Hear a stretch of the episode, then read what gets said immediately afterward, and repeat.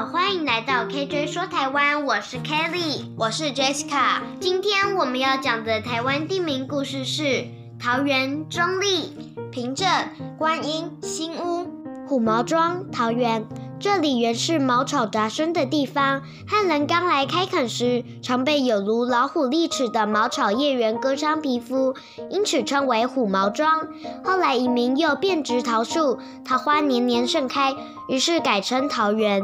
中立本地位于竹堑与八里坌中间，是商旅往来必经的中途站，加上是地堑地形，客家语称地堑地形为利，所以称此地为中立。张望寮平镇，此处是新竹和桃园之间的交通要道，常有盗匪出来抢劫商旅。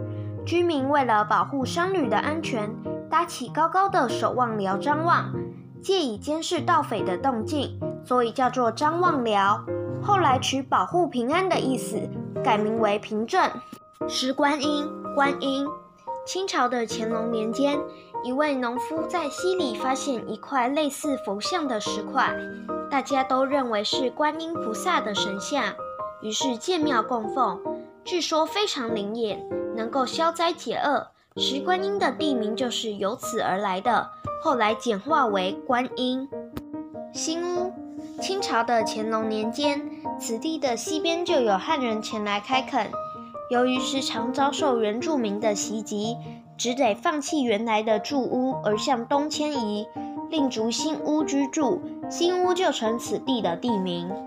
如果喜欢我们今天讲的故事，请关注我们的频道，并订阅分享。